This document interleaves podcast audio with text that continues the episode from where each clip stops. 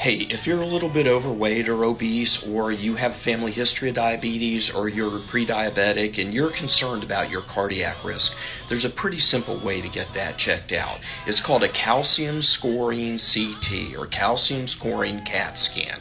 You go and get a CAT scan. It's a low radiation CAT scan and it assesses the amount of calcium that's in your coronary arteries. And that amount of calcium directly relates to your cardiac risk. So if you're questioning whether you may have some cardiac risk, talk to your doctor about getting a calcium scoring CT, or quite honestly, many health systems offer them directly to patients. You just need to call and ask if you can schedule a calcium scoring CT, and that will give you an assessment of your potential cardiac risk.